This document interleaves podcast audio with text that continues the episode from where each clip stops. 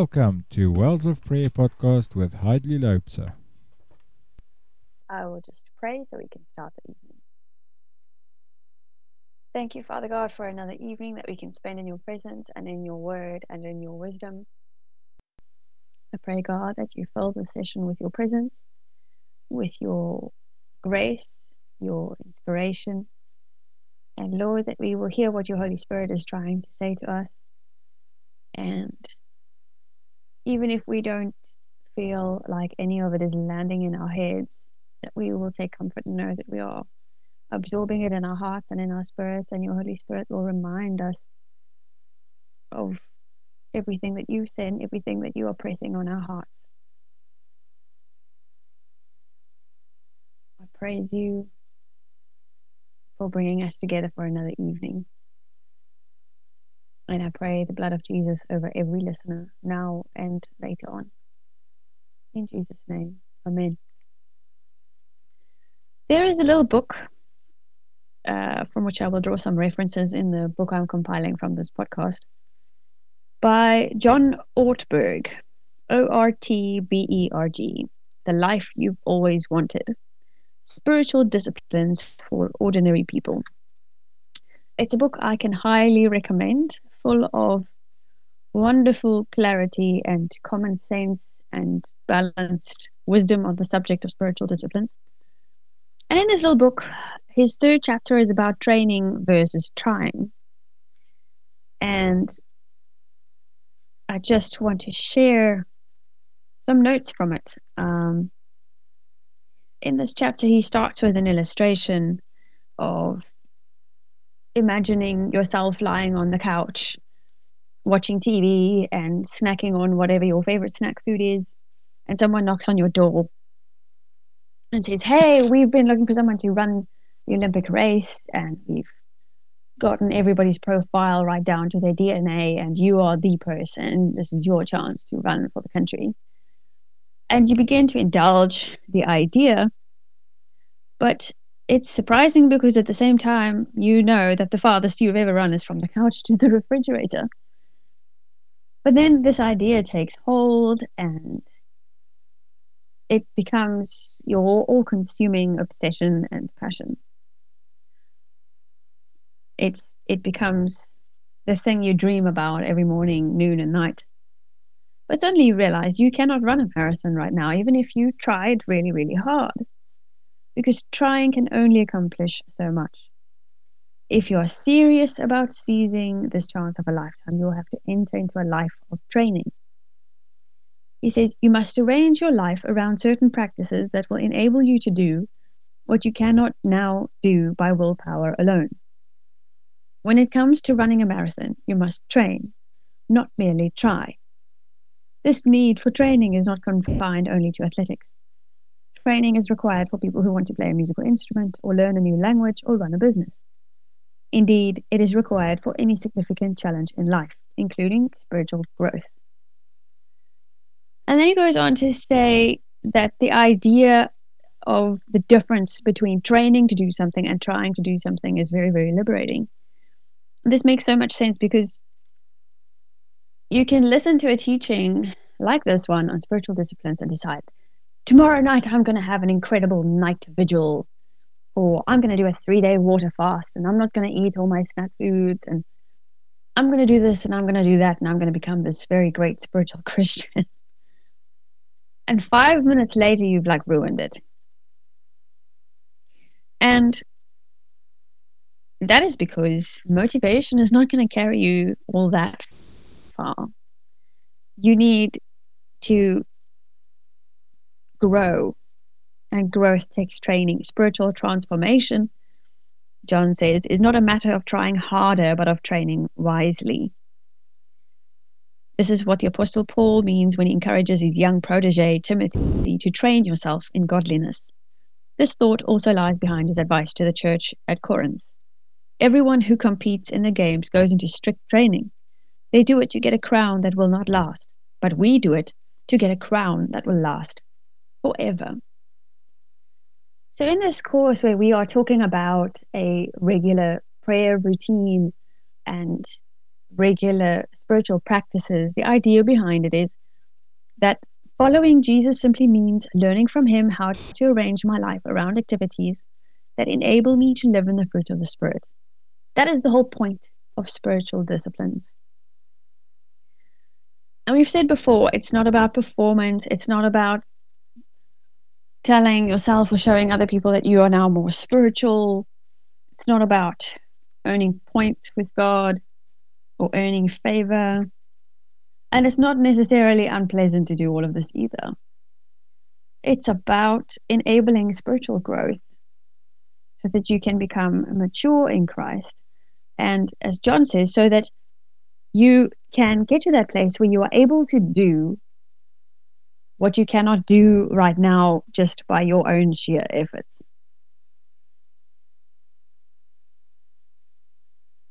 I wanted to encourage you with this because disciplines are not magical switches. They don't make you a mature Christian overnight. They are practices that you grow in, kind of like when you have to switch to a healthier eating habit. There's a huge difference between going on a diet and switching to a healthy lifestyle. And a huge part of that difference is how you think about what you eat and why you are eating healthier.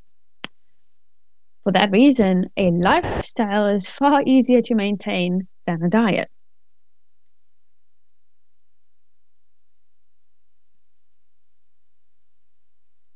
Another thing I wanted to mention from John Ortberg's book on this is what is the point? What is the outcome? What is a disciplined person? He says that a disciplined person is someone who can do the right thing at the right time, in the right way, and with the right spirit. Notice what a disciplined person is not. A disciplined person is not simply someone who exercises many disciplines. A disciplined person is not a highly systematic, rigidly scheduled, chart making, gold star loving early riser. The Pharisees were rigid and organized, but they were not disciplined persons in the sense required by true discipleship. A disciplined follower of Jesus is someone who discerns when laughter, gentleness, silence, healing words, or prophetic indignation is called for and offers it promptly, effectively, and lovingly. That is the outcome we are aiming for.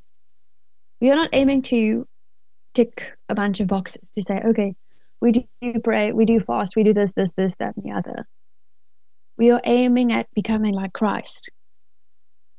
And doing so by practices that train us towards that goal, practices that are connected with the empowering grace of God.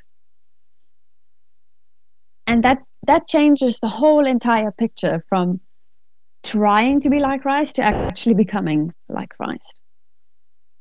Does that make sense?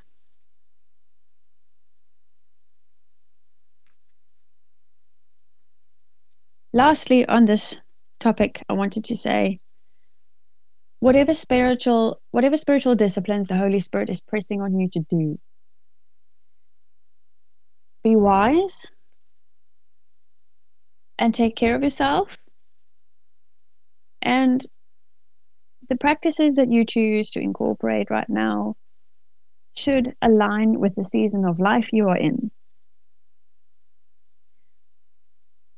Because if you are in a season of life where you cannot spend more than 15, 20 minutes of quality time with God every day because you have a busy family, or you have a sick loved one to care for, or you have multiple responsibilities and priorities heaped on your schedule, priorities that you would hopefully have evaluated with the Holy Spirit, then that is fine. It's not about separating the season of your life and the things that are required of you from your prayer time.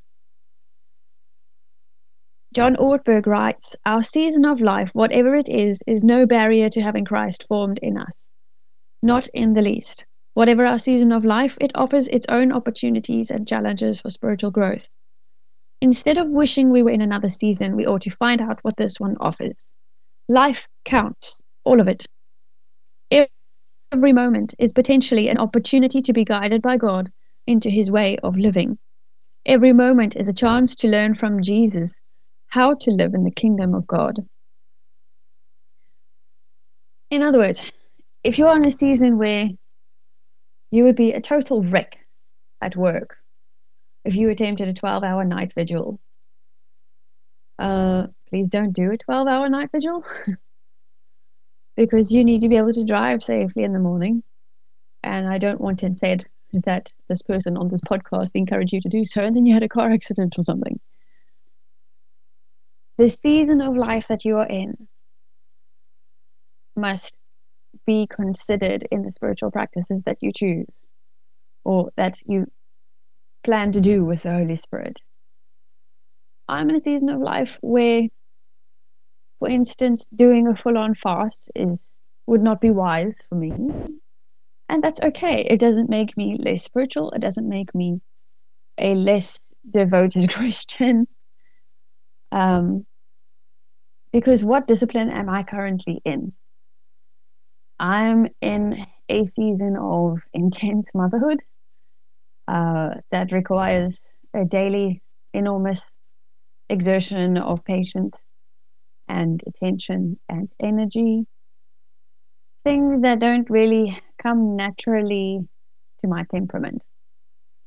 So the season in itself is a training one for me. One a season that of, of training that I might not otherwise have achieved the same lessons if I were not where I am right now. Some of you may be at work in a position that presents very many challenges in terms of your colleagues, in terms of your job description. Um, some of you may be doing the work of three people at your at your place of employment, and it's a challenging, stretching season. That also counts as training. All of life counts. It's just the perspective that you view it with.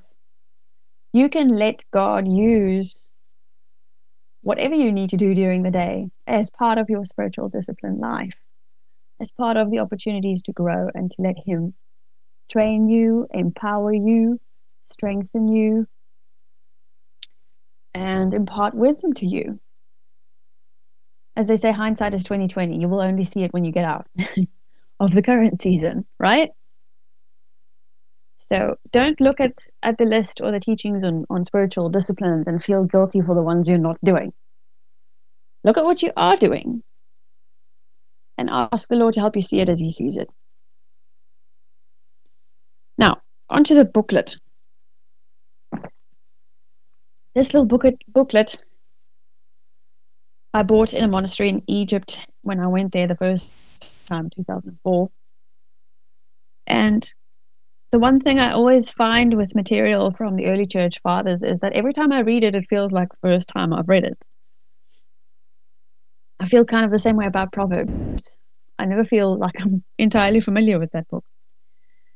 And there's so much in here that I just felt prompted to go through the whole little booklet with you and add some comments here and there because this will serve as a very excellent preparation for the teaching we'll do on, on meditation and methods of Bible reading next week. I want to start on the second page, page four in my booklet, where it talks about the Bible and how unique of a book it is. The Bible tries in many ways to prepare man inwardly to receive him. Although it may appear outwardly that it is man who makes his way towards God, the joyful and wonderful truth is that it is God who comes to man as a lover and deeply loving Father. If any man loves me, let him keep my words, and my Father will love him, and we will come and make our dwelling with him. John 14 23. Isn't that reassuring?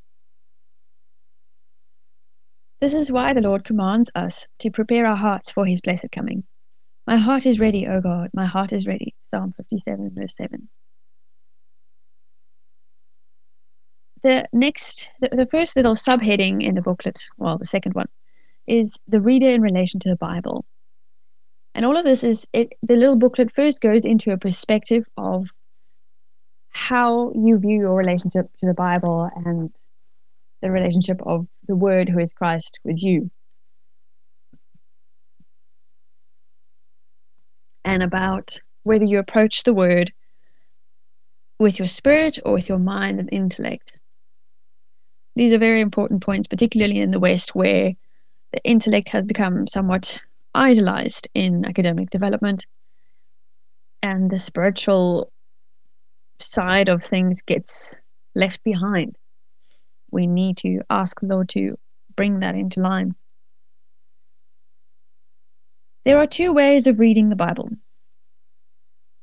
The first is when a man reads and puts himself and his mind in control of the text, trying to subject its meaning to his own understanding and then comparing it with the understanding of others. The second is when a man reads putting the text on a level above himself and trying to bring his mind into submission to its meaning, and even setting the text up as a judge over him, counting it as the highest criterion. The first way, putting your mind in control of the book, is suitable for any book in the world, whether it be a work of science or of literature. The second method, where you submit yourself to the text, is indispensable in reading the Bible. The first way gives man mastery over the world, which is his natural role.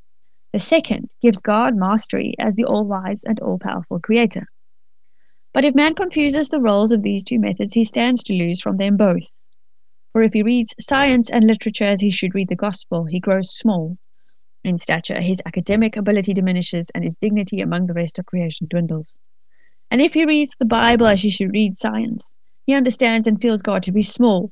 The divine being appears limited, and his awesomeness fades. Man acquires a false sense of his own superiority over divine things, and this is the very same forbidden thing that Adam committed in the beginning. Now, there are many people who approach the Bible sort of with their minds in an attempt to challenge the book and gain control over it and set out to prove it wrong. And more often than not, that turns into a story of just the opposite, where they get an encounter with God, get an encounter with Christ, who is the Word, and discover that God is above us, God is sovereign, and the Word is the ultimate way of understanding that, and it's unlike any other book. This may seem like a very obvious point,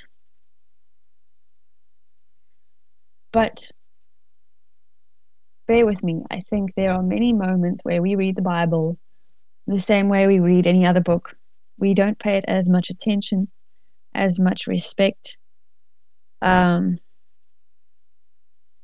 and with as serious of an attitude as we should. If if we read the Bible with the same sort of mindset that we read other things, or we try to dissect the whole Bible, nitpicking things apart, it just it, it ruins the whole experience because it's like trying to intellectualize the Bible, and that's not what it's meant for. The booklet says at the end of page 5 On the contrary, it is man who must yield to the love of God, so that his mind may be open to the divine truth. It is then that he will be prepared to receive surpassing knowledge. And then he quotes Ephesians 3, verse 17 to 18, that says that being rooted and grounded in love, you may have power to comprehend with all the saints what is the breadth and length and height and depth in other words, going into the Bible and reading the Bible and meditating on it with your intellect is not going to get you very far. It's it's meant for so much more than your intellect, and you are not going to be able to control it that way.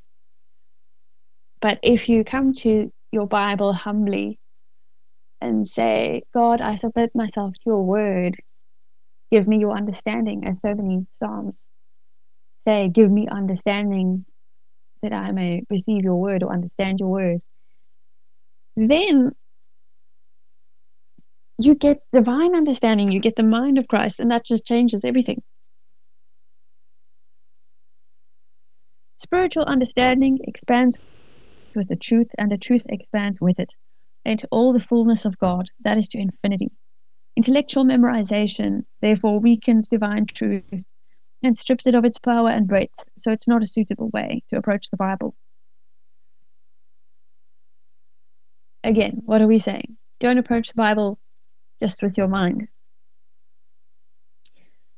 We need to approach the Bible with our whole being. On page six, Father Matta El Meskeen goes into spiritual memorization, an idea I'd never heard described that way. There is another way of memorizing the Word of God by which a man may recall and review the text, though not whenever and however he wishes, but rather whenever and however God wishes. This is spiritual, not intellectual memorization, and God grants it by His Spirit to those who understand His words. In John 14:26, the Comforter, the Holy Spirit, whom the Father will send in my name, will teach you all things and remind you of all that I have told you. Just as God gives spiritual understanding to those who ask sincerely and honestly to know Him, upon which their minds are open to understand the text, so also spiritual memorization is a spiritual work which God gives to those who have been granted to be witnesses for Him, which is all of us.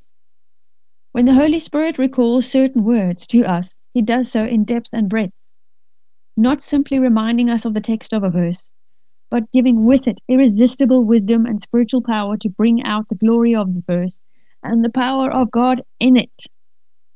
Have you ever experienced that? Where you may have a conversation with someone or a person phones you and says, I'm going through this, that, and the other. Please, please, can you give me advice? Can you pray with me? Can you be a soundboard as to what I'm hearing from God onto how, how to deal with this situation?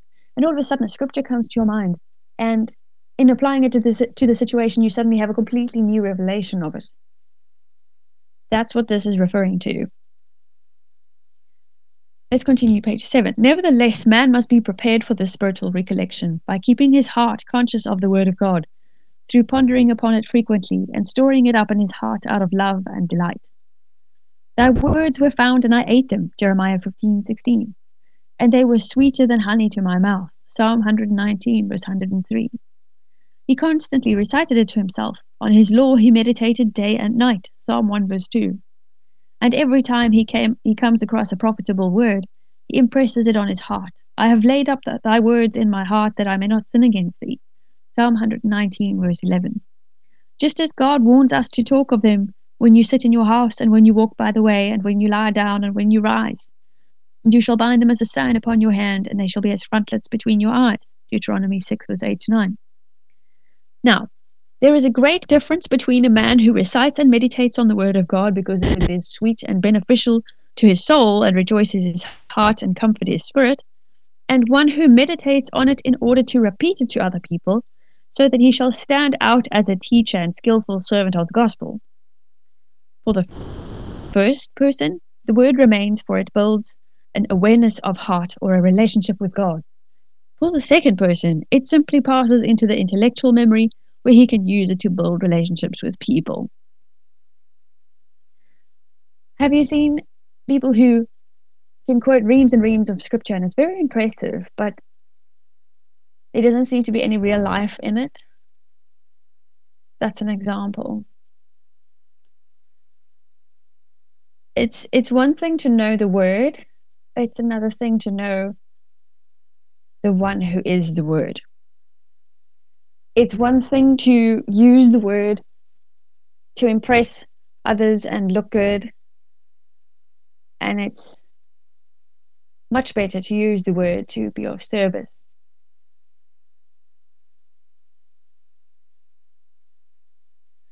Spiritual understanding of the sayings, commandments, and teaching of God is our entrance into the mystery of the gospel. And the sign of the spiritual understanding is a man's sense that there is within him an inexhaustible spring of spiritual insights into the Word of God, and that each truth is related to all the rest. In his heart, he is able to relate every verse he reads to another verse, and every insight broadens into harmony with another, so that the gospel easily becomes a unified whole. The word of God is spiritual. It is even in some sense a spirit, as the Lord says. The words that I spoke to you are spirit and life. Now, we are not saying that the only way to be spiritual and have spiritual understanding is to know your Bible back to front, upside down, inside out. As useful as that is, there are some people who are new believers who have only had the Bible for a couple of weeks or a few months, are completely new to Scripture. But even in those first encounters with Scripture, they become so familiar with the Lord behind those verses that that person can speak zealously of God with a sincerity and power that attracts the hearts of others to God. It's about knowing the Lord behind the Bible, obviously. I know these concepts seem so simple, but it become they are also very easy to miss, even for those of us who have been Christians for years. On page 8, a practical introduction to understanding the gospel.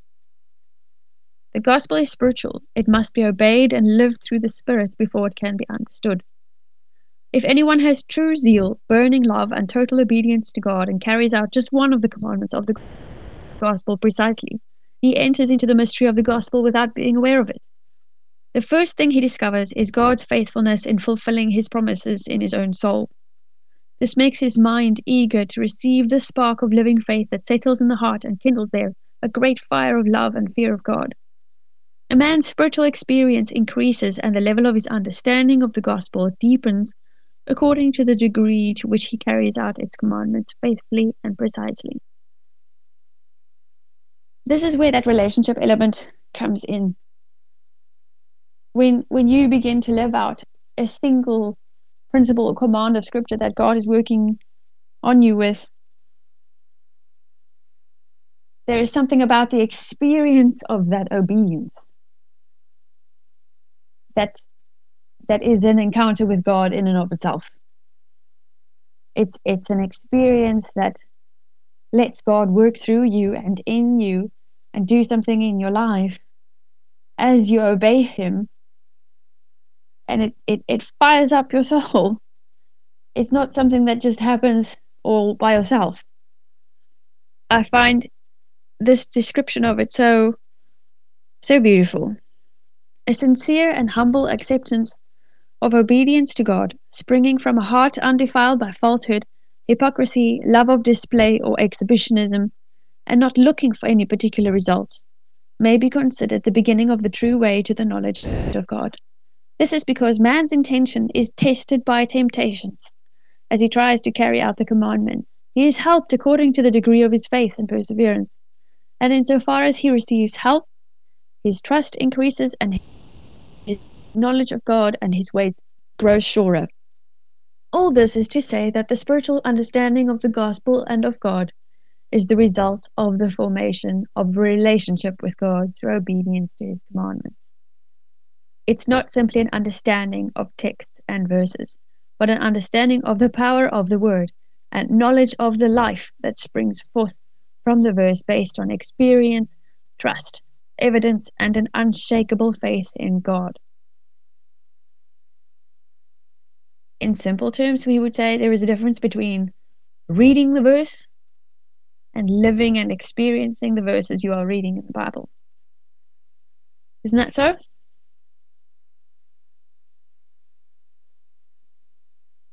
Many in the world have entered into the mystery of the gospel through one of the many commandments, such as voluntary poverty and simplicity of life, refusing to set money aside for emergencies, and putting their faith in God before all other considerations.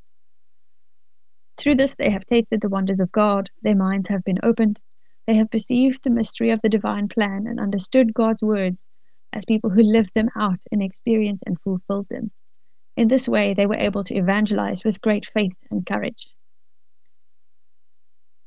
They have, under, they have experienced the power of the Word of God and found in it great comfort and delight. They have understood how man lives by the Word more than by food and medicine.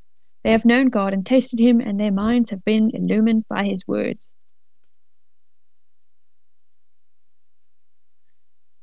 All of this turns reading into an experience that brings forth the understanding we so desperately want. In contrast, academic meditation on the Bible stimulates the mind but leaves the spirit unmoved. It makes the listener desire the truth without showing him how to enter into it. It provides us with an image of God, but cannot bring us face to face with Him. Have you ever had days where you open your Bible and you say, God, please just speak to me. And it's as if your whole life is crowding your mind so loudly, you can barely see the verses you are trying to read, let alone the face of God. And it's it's like you experience this pressing in, and you're trying with your mind, and your soul is broken, and it's it's this enormous struggle to just enter into that place that you seek.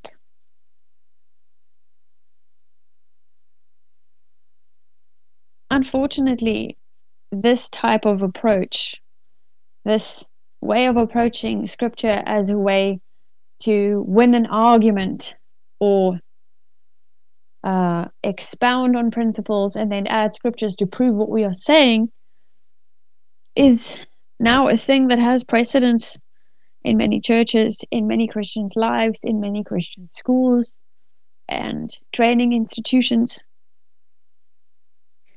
And this causes a huge loss because that experience of encountering the living word is lost to intellectual analysis and intellectual interpretation and argument.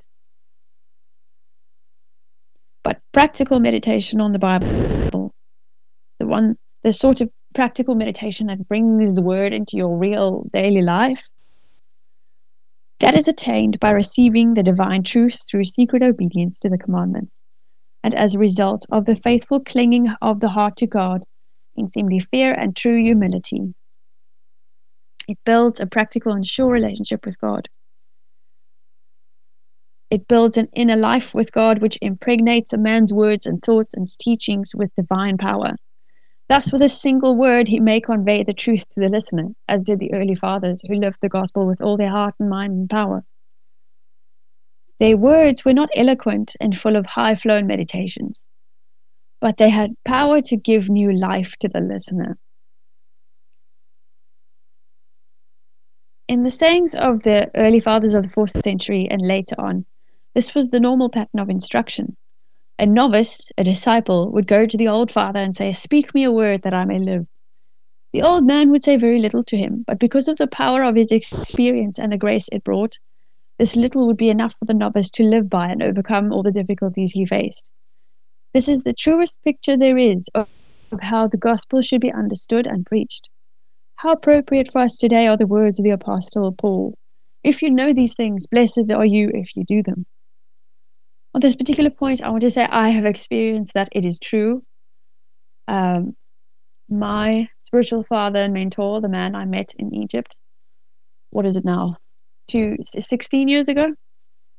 He had this way of, we would be in contact via email, and I would send him a message telling about my challenges and what was going on in my life from time to time. And he would send either the, either a voice clip or a email back one paragraph, very short. If it was ever three paragraphs long, that was considered a long email. But in the very little that he said or wrote, there was so much love, so much prayer fueled power and grace that it encouraged me and empowered me to keep going at times where just about nothing else could. It's an incredible experience when someone prays for you that way and puts input into your life that way with like one line or three sentences at a time and it's enough for you. It's it's an incredible experience. And that only comes from a relationship with God, along with the spiritual disciplines and practical meditation on the word.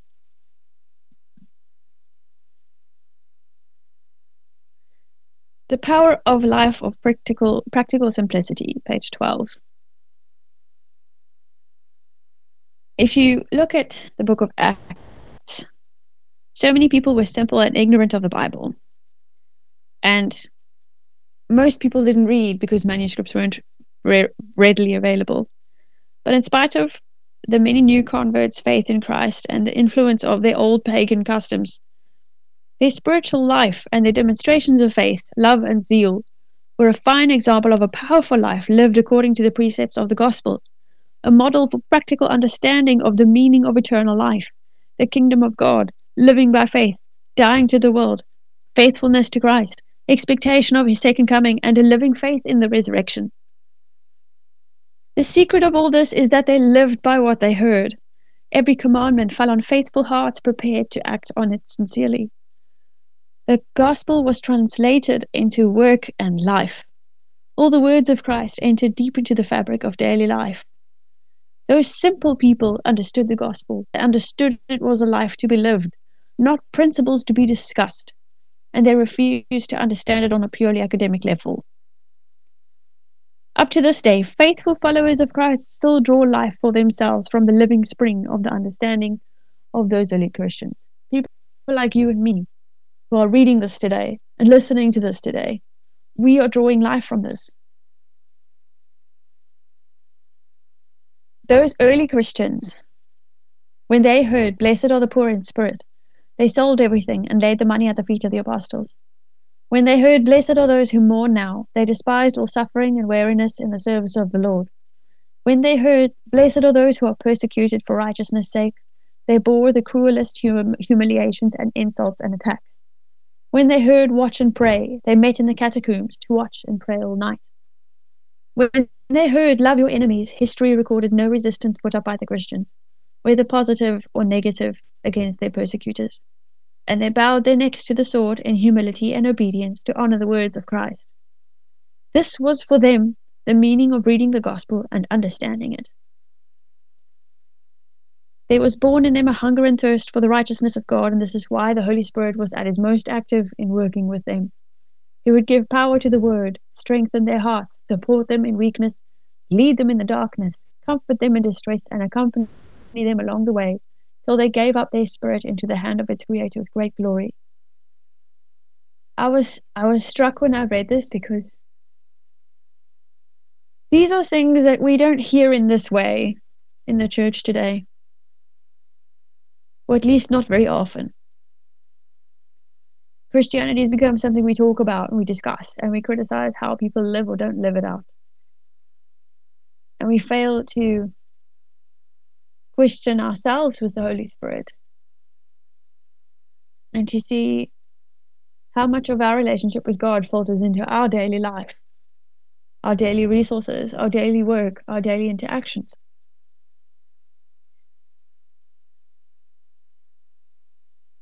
The Lord compares whoever hears the word and obeys it with a man who built his house on the rock. This is appointed to the fact that the power of the word is dependent entirely on one's practical experience of it for one can only receive and know help in difficulty and danger, and the mysterious aid of the Holy Spirit through sincere obedience to the precepts of the gospel. A word on a man's lips, if he truly lives by it, is like a house built on a rock. It is firm and has nothing to fear from shocks. Christ said in Matthew 7, verse 24 to 25, Everyone then who hears these words of mine and does them will be like a wise man who built his house upon the rock, and the rain fell, Floods came, and the winds blew and beat upon that house, but it did not fall, because it had been founded on the rock. And there perhaps you may say with me, if you only if only my house could be built on the rock, and my reading and understanding and knowledge of the gospel could be used for living, rather than as a subject for talking, preaching, conversation, and meditation. Amen. Just give me a yes in the chat box if you all can still hear me. I just want to check the sound again. Are you all still with me? Is this making sense?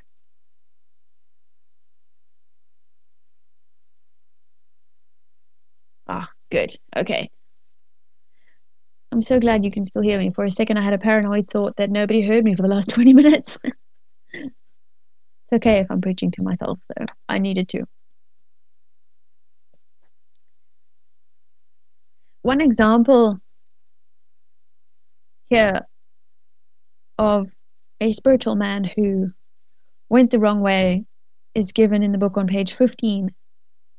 Balaam. He had attained the highest level of knowledge, understanding, vision, and prophecy accessible to a spiritual man.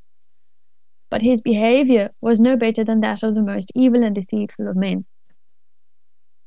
He is the one who God had given him a word, and he was able to bless the nation of Israel. But secretly, he did his own thing. Um, he outwardly blessed the people of God. He was secretly working against them by, by wicked consultation and was pleased to receive a reward for that sin. His story clearly shows that the understanding and teaching of spiritual matters, even to the level of prophecy, if not supported by a holy life and conduct, in integrity and the fear of God, cannot save us from the curse and death which set the seal on the life of Balaam. This this example here of Balaam, it's a story we all know and have read at least once, mostly because of the donkey. Um, and we are all encouraged by the fact that God used a donkey to speed up, speak up. But on the opposite end of the story, um, there is a grave warning. There are many people who make a big do out of their prophetic gifts, and they are quick to speak. They are quick to almost make it a show. And on those occasions, that's where my spiritual alarm bells start going off. And I am careful because prophecy comes with responsibility. Whether you are called to the office of the prophet or whether you are exercising a prophetic gift, Either way, it comes with responsibility. God gives the gift, but it is our responsibility to train ourselves to have our character support a pure function and fruit of that gift. Because if you prophesy one thing and you secretly live in sin, you are setting yourself up for judgment. There is something about the gift of prophecy, about speaking spiritually inspired, Holy Spirit inspired words to someone that should really put the fear of God in you. um, because it's important. It has to do with your relationship with other people. It has to do with your relationship with God it has to do with being a mouthpiece in that very moment. And you don't want to be a dirty mouthpiece. And if if God wants to clean his house, he's going to start with us first, rather than the people that we prophesy to. And I think, as wonderful as the gift of prophecy is, and as much as Moses said, he wished that the whole nation would prophesy, and that is that would be wonderful because it would mean every person can hear from God for themselves. As much as all of that is true, on the other side, I think the body of Christ could also use a bit of sober balance and sober consideration and respect for the inspiration of the Holy Spirit when it comes to exercising the gift of prophecy. Don't don't be in a hurry to use that gift willy nilly. Yes, be bold.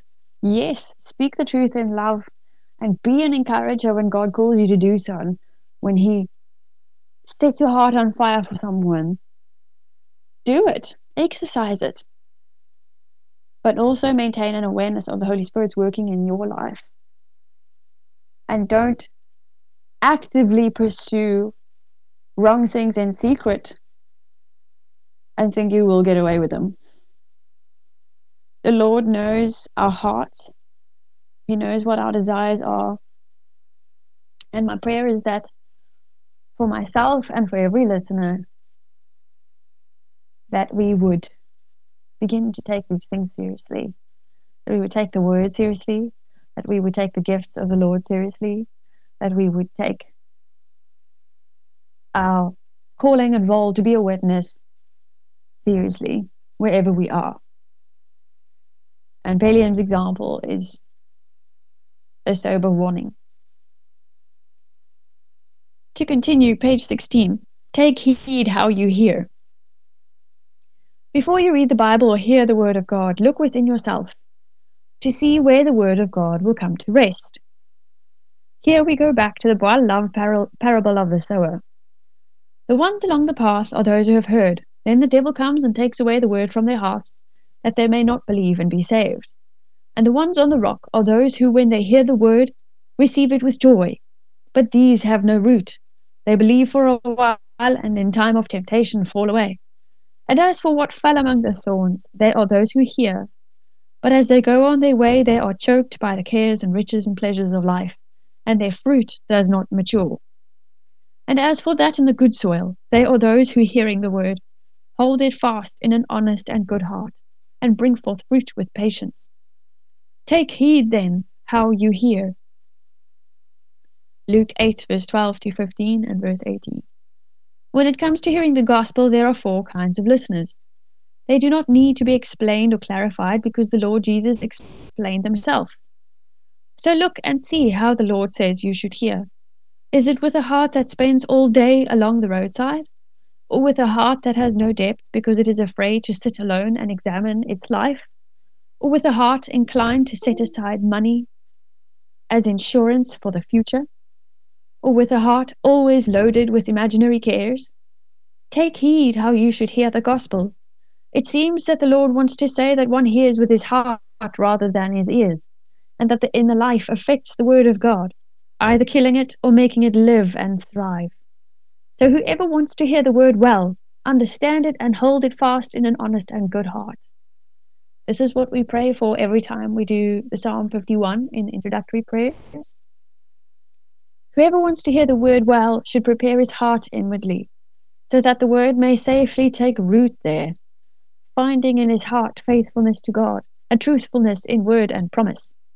It is absolutely impossible that anyone should understand what he hears of the Word of God if he is not completely honest before God and is determined to surrender his life, his responsibilities, his interests, his money, his future, and his own honor and lay them at God's feet. For how can a man who is afraid of tomorrow, of the future, understand when the Lord says, Take no thought for tomorrow, and take no thought for your life? And how can he who is concerned for his honor understand the cross? And how can he who is afraid of sickness or death understand the resurrection? He who asks to read the gospel is in fact asking for eternal life. And he who asks for eternal life has to take a clear stand with regard to his present life. What a challenge is that! Let's take the challenge even further. Forgetfulness of the word is a psychological deception. Page 17. There is no finer illustration than that of James the Apostle when he describes the man who hears the word of the gospel and forgets it as being like one who sees his face in a mirror, but as soon as he leaves the mirror, forgets what he looks like. For whoever disregards the word he hears immediately loses his self perception. One kind of man listens to the gospel, receives the word, and stores it up in his heart. He is constantly aware of the instruction he has received and sets it before him like a mirror, using it continuously to correct his speech and thoughts and actions. Another kind of man listens to the gospel, but not a single word of what he hears stays in his heart, because it is oblivious and irresponsible, and concerned with matters more important to it than the gospel and eternal life. They may be his work, his troubles, his pleasures, concerns that he may consider to be in God's service. Or there may be nothing at all in his heart. And this is also a disaster, for while he is reading the gospel, he may be so moved that he sighs or even weeps, but afterwards he becomes um, involved in his own affairs and forgets his sighs and tears. A man like this may imagine that his forgetfulness is beyond his own control, but this is a psychological trick. The truth is that the soul wants to forget the gospel because it does not like it. One may feel, one may read the gospel regularly every day, but feel that there is an unbridgeable gap between what he reads every day and what he does every day. This gap is dug by forgetfulness. As the days go by, reading the gospel becomes no more powerful or effective, and no change of life or even progress along the path takes place. This forgetfulness is what James the Apostle considers self deception. Receive with meekness the implanted word which is able to save your souls. But be doers of the word and not hearers only, deceiving yourselves. For if anyone is a hearer of the word and not a doer, he is like a man who observes his natural face in a mirror. For he observes himself and goes away and at once forgets what he was like. James 1, verse 21 to 24. How do we fix this forgetfulness? It is by getting circumcised ears. This significant spiritual expression was spoken by St. Stephen, the martyr, to the council set up to judge him, when he felt that they were resisting the Holy Spirit to satisfy their own purposes. You stiff necked people, uncircumcised in heart and ears, you always resist the Holy Spirit. Acts 7:51. The Holy Spirit speaks to us through the gospel, but only the circumcised ear can hear his voice. That is, the ear whose foreskin has been removed. By that, St. Stephen means lack of submission to God and having a heart too far from God to hear his voice. Those who have uncircumcised ears or hearts are strangers among the people of God. They do not understand his commandments or respond to them because they regard themselves as having no commitment to obey. He whose ear is uncircumcised neither hears the Spirit nor is influenced by him, nor responds to him, because by his own will he has refused to put himself under submission to the Holy Spirit out of fear of him. He fears that the Spirit may ask him to give up things, or possessions, or principles, or relationships which he finds beneficial, or pleasurable, and important to him personally. To give them up would be a loss he does not want to accept. So he is afraid of the Holy Spirit, lest he should ask him to act against himself or against the world. For his self is dear to him, and the world is his delight. A man who has an uncircumcised ear is he who has not cut off the foreskin of his self, and does not want to cut the foreskin of the world from either his heart or his ear. He is not prepared to sacrifice anything ever, or at least he is not prepared to sacrifice everything for God. He hears the Holy Spirit but pays him no heed, trying every time to stifle the voice of his conscience. He has from the start excused himself from the responsibility of listening to the voice of God. The situation had earlier been described by the prophet Isaiah, and the Lord himself made a revealing comment on it. Seeing they do not see, and hearing they do not hear, nor do they understand. For this people's heart has grown dull, and their ears are heavy of hearing, and their eyes they have closed, lest they should perceive with their eyes, and hear with their ears, and understand with their heart, and turn for me to heal them. Matthew 13, verse 13 to 15, and Isaiah 6, verse 9. Isn't this absolutely brutal? Isn't it deeply sobering to realize that you can read the word, listen to the word, listen to sermons on YouTube, listen to anointed services and preachers and prophets and people who are amazing speakers for God and see no growth or change or fruit in your life because you have secretly excused yourself from acting on what God tells you.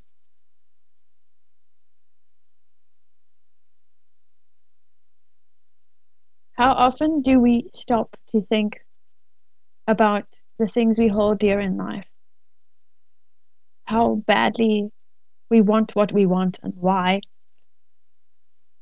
The motivations behind the things we do, and question whether we would be willing to let all of that go to follow God's instructions instead? Do you ever pause long enough to even realize that God may have a completely different approach to things than we do? I think that if you feel your heart is dull and your ears are deaf and your eyes are blind to the direction of Christ in your life, this is a worthy thing to go and address with the Holy Spirit.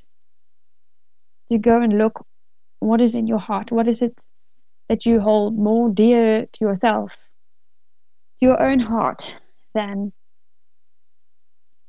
the love of Christ. You may find answers there that are uncomfortable, unpleasant, even painful. You may find answers there that you did not expect to find. The Holy Spirit knows what's in your heart better than you do. Even scripture says so. David wrote, Try my heart, see if there is any wicked way in me. Let the Holy Spirit go and look in your heart. And ask yourself if you are willing to let go of the things He shows you there.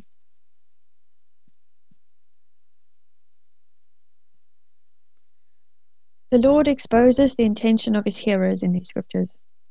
They gave the appearance of reading and listening to the commandments of God, but in fact they were determined not to be influenced. So they closed their eyes and ears so that they should neither see nor hear. The Lord exposed their reason for this. It was that they were afraid lest the voice of God should sound so clear and the censure of the Holy Spirit become so convincing that they would be forced to give up their erroneous positions and embezzled possessions, the plans they had made for their future, and the sinful relationships for which they had sold their souls, and not only their souls, but also eternal life and even God Himself. They, like many of us, did not refuse to read or hear the gospel, but when they came to certain passages, certain voices, or certain commandments, they would become confused and pass them over quickly, and close their eyes, escaping anxiously from the voice of the Holy Spirit. This is where the uncircumcised ear shows itself, for it is disturbed by the voice of God and avoids it, just as the snake stops its ears so as to not hear the voice of the magician and obey and submit to it.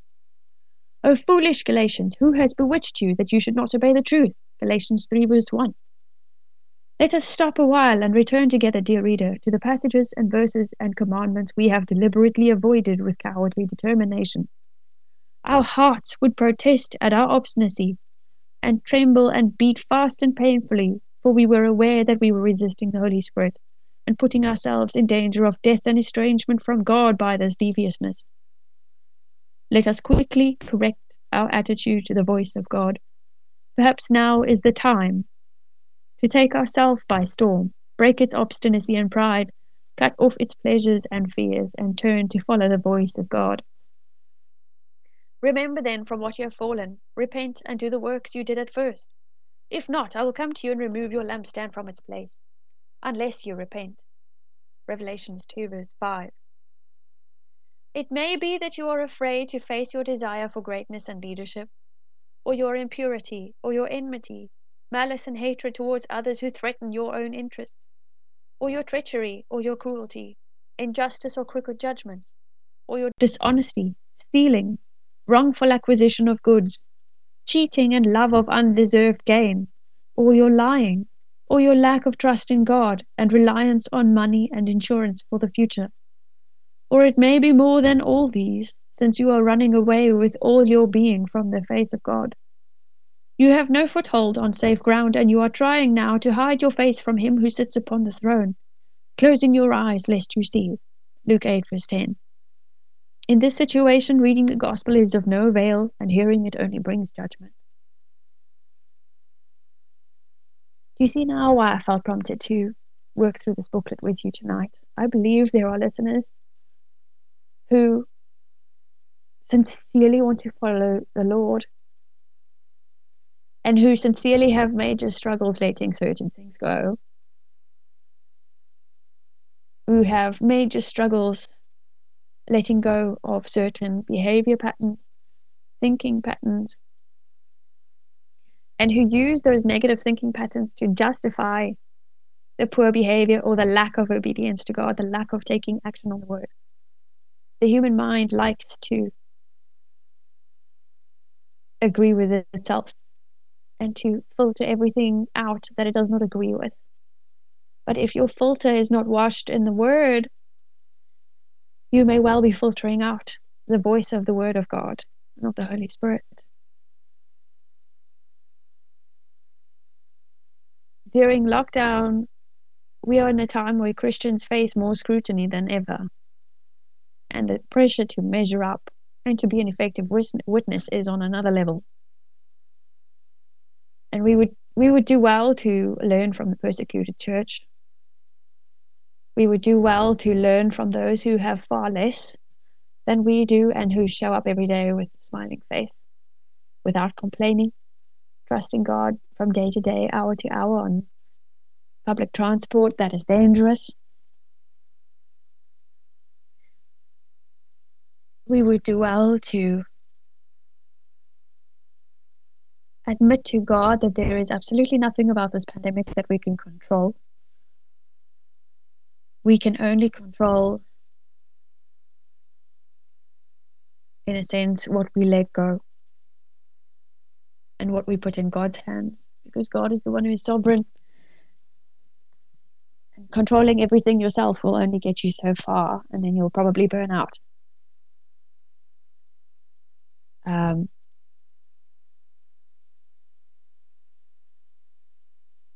let the Holy Spirit speak to you with love. He does not come with condemnation like the enemy. He does not bring guilt like the enemy. He comes to those who sincerely ask the Lord to speak to them and if you sincerely ask Him and ask the Lord for courage to let go of those things you hold so closely in your hands and in your heart, He will help you and He will give you a new revelation of who He is. Because that is what is lacking when we do this. If, if, if we are afraid of the voice of God because of the things we cling to, it shows that we still have a very poor understanding of who He is as our Heavenly Father as our provider, as our healer, as our Almighty God and Ancient of Days. Earlier today, I was attending virtually the memorial service of a friend's husband, and I had to attend virtually because the physical attendance was limited because of the pandemic. But I was deeply moved when the wife, the widow of the husband, mentioned that she had questioned God and asked God, How do you find truth in the middle of a difficult reality? And God gave her the answer, and she realized that Christ is the truth in our reality. Your current reality may be that you are facing severely limited funds. You may have to make some drastic and unpleasant and incredibly painful decisions that come with a lot of grief and loss. You you may be facing an overwhelming amount of challenges,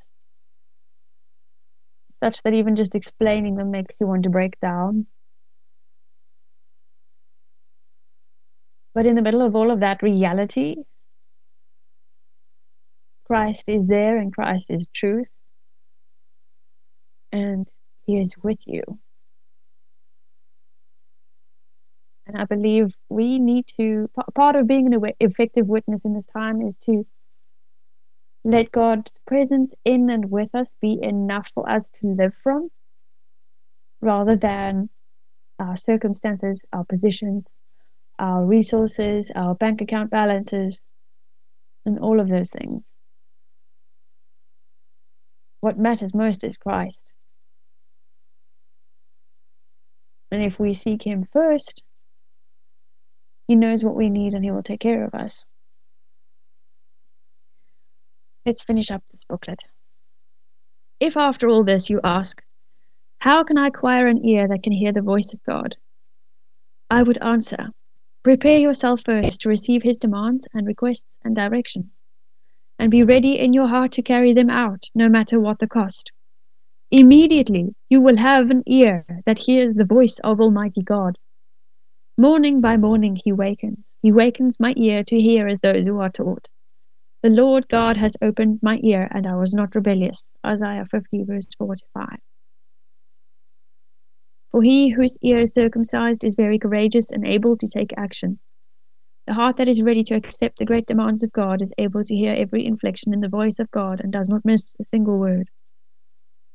The voice of the Son of God. Behold, I stand at the door and knock.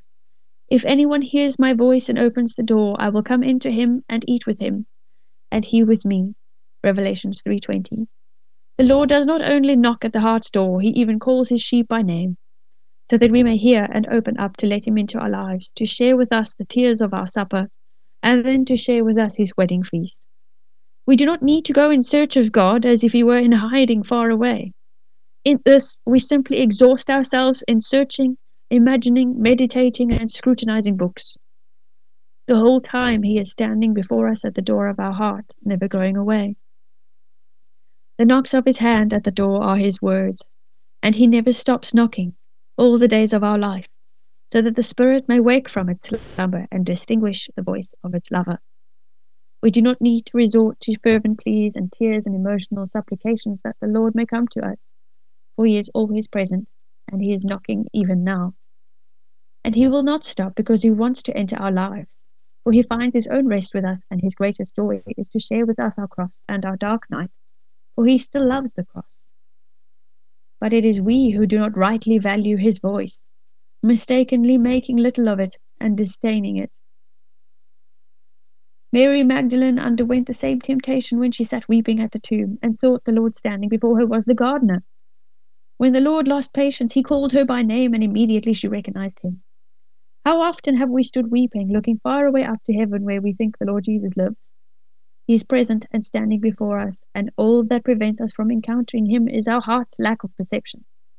He never stops calling us by name, and nothing prevents us from hearing His voice but our preoccupation with our own daily problems.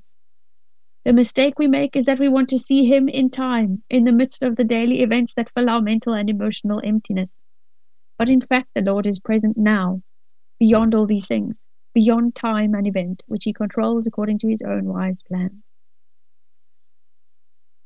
The alert and simple soul notices the touch of his hand writing the story of its salvation through the years and the succession of events.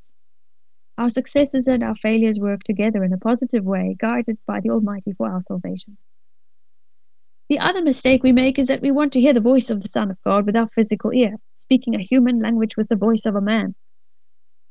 And of course, God can do that, and sometimes He does. But the voice of the Son of God cannot be so limited. It is a power that moves the soul, raises it up, and refreshes it. It is a deep, incomprehensible peace. It is rest and comfort. It is life itself in its limitless breadth and height. Breadth and height. So where are the words in which his language and voice may be expressed? God speaks, and every man on the face of the earth can hear his voice, understand, and respond as if he is being called personally by name. His voice is the voice of all the ages. It does not fade or die upon the breeze, nor is it restricted, nor does it return to him empty. And there will come a time when he will call, and the whole of creation will rise from its death.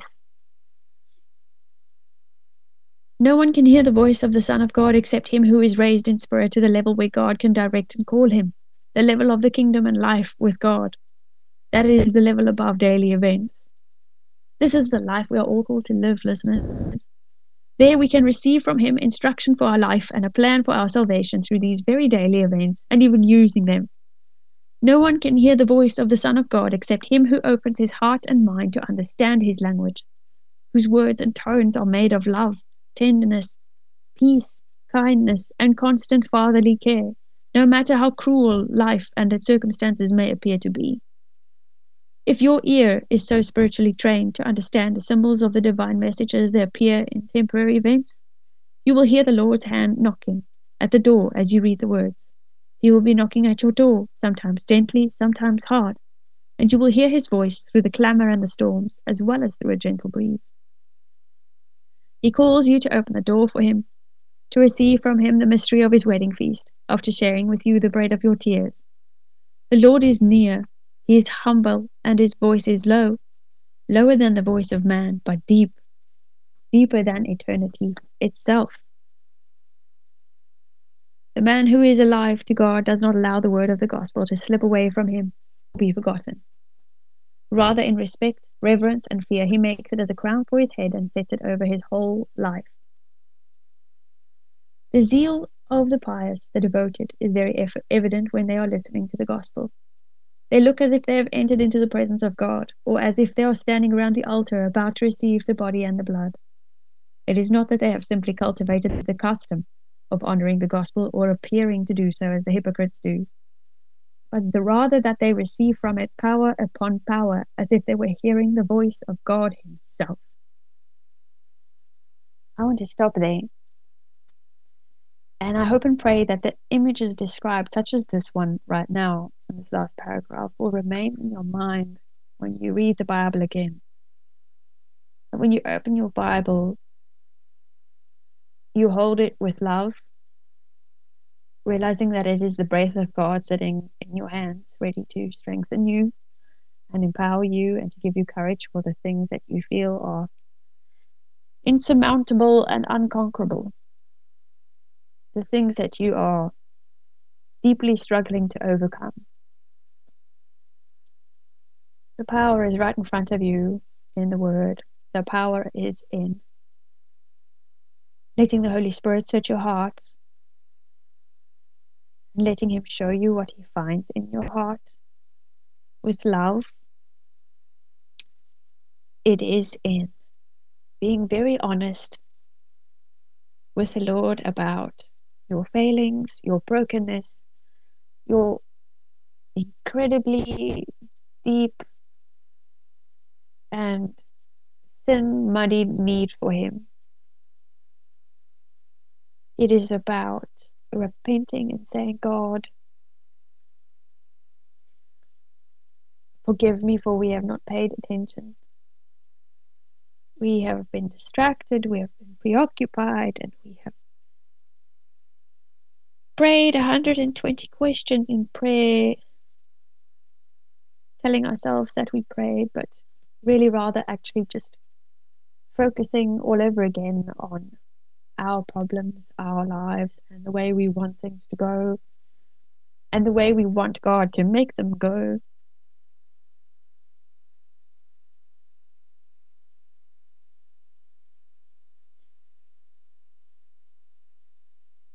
I pray that you can picture the Lord giving you his body and his blood when you open your Bible.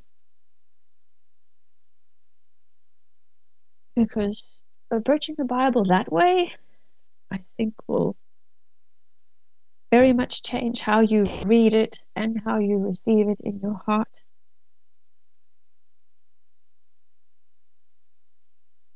I pray that this little booklet will touch you deeply and move you to your core to follow the voice of God without compromising. to see your life with God's eyes, see what He has called you to, with the realization that what He has called you to matters.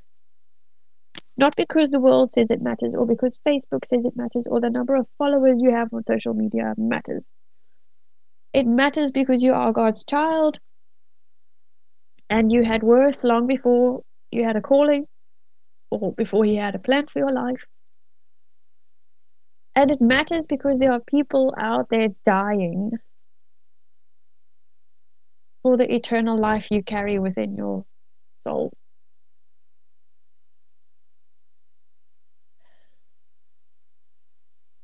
I pray that the Lord would give all of us a new perspective that we would look further than our circumstances and our problems and the silly little things we complain about, that we would just have a glance at the bigger picture that the Father God holds in his hands and ask the Holy Spirit humbly for the courage to trust him more.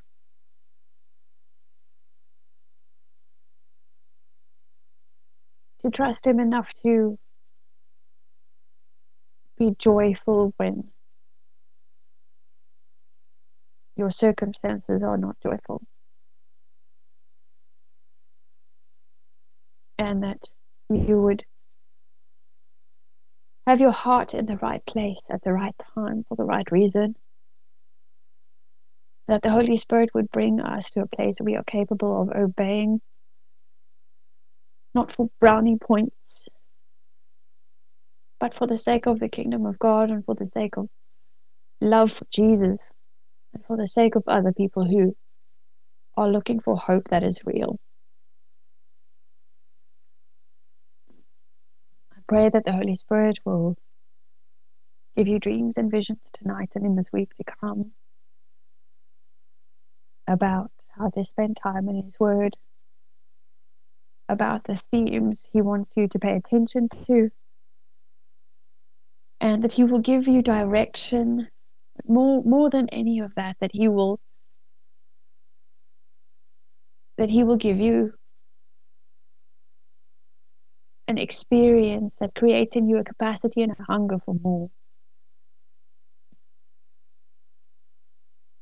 We need to have a desire for more than just to get through the pandemic and to get back to normal which won't be normal. We need to have an appetite for more than just financial stability and promotion and a more comfy house, a more comfy car, or all those things. We need to. God cares about the, the normal things in our daily life. But I feel like we've become so fixated on them that we've forgotten the wonder and the gift that it is to just know Him and to see His hand in the details of our lives. And to realize that we are called to be co workers with Christ and participators in His glory and His suffering. We are called to live from a place of empowered grace, to live from a place where anything and everything is possible. Resurrection is possible.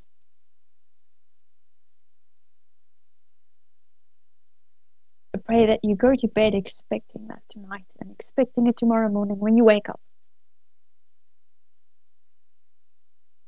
I realize I've now said I'm praying for a lot of things, but I mean every one of them. I know tonight's session is a bit late and gone on a bit longer, but uh, I believe it was worth it. And I'm going to say goodnight on this note, and I will see you again next week for our session on meditation and Bible reading. I just want to close in prayer. Thank you, Father, for your word. Thank you for the early fathers who left behind such fantastic teaching and correction and wisdom and balance and discernment and a deep call to holiness and purification. I pray, God, that you give us grace to follow in their footsteps and to learn from them. And to let your Holy Spirit re- rearrange our lives into the right order. I pray the blood of Jesus over all of us, over every listener. May the blessing and peace of God go with you and protect you and keep you safe. Until next week. Amen.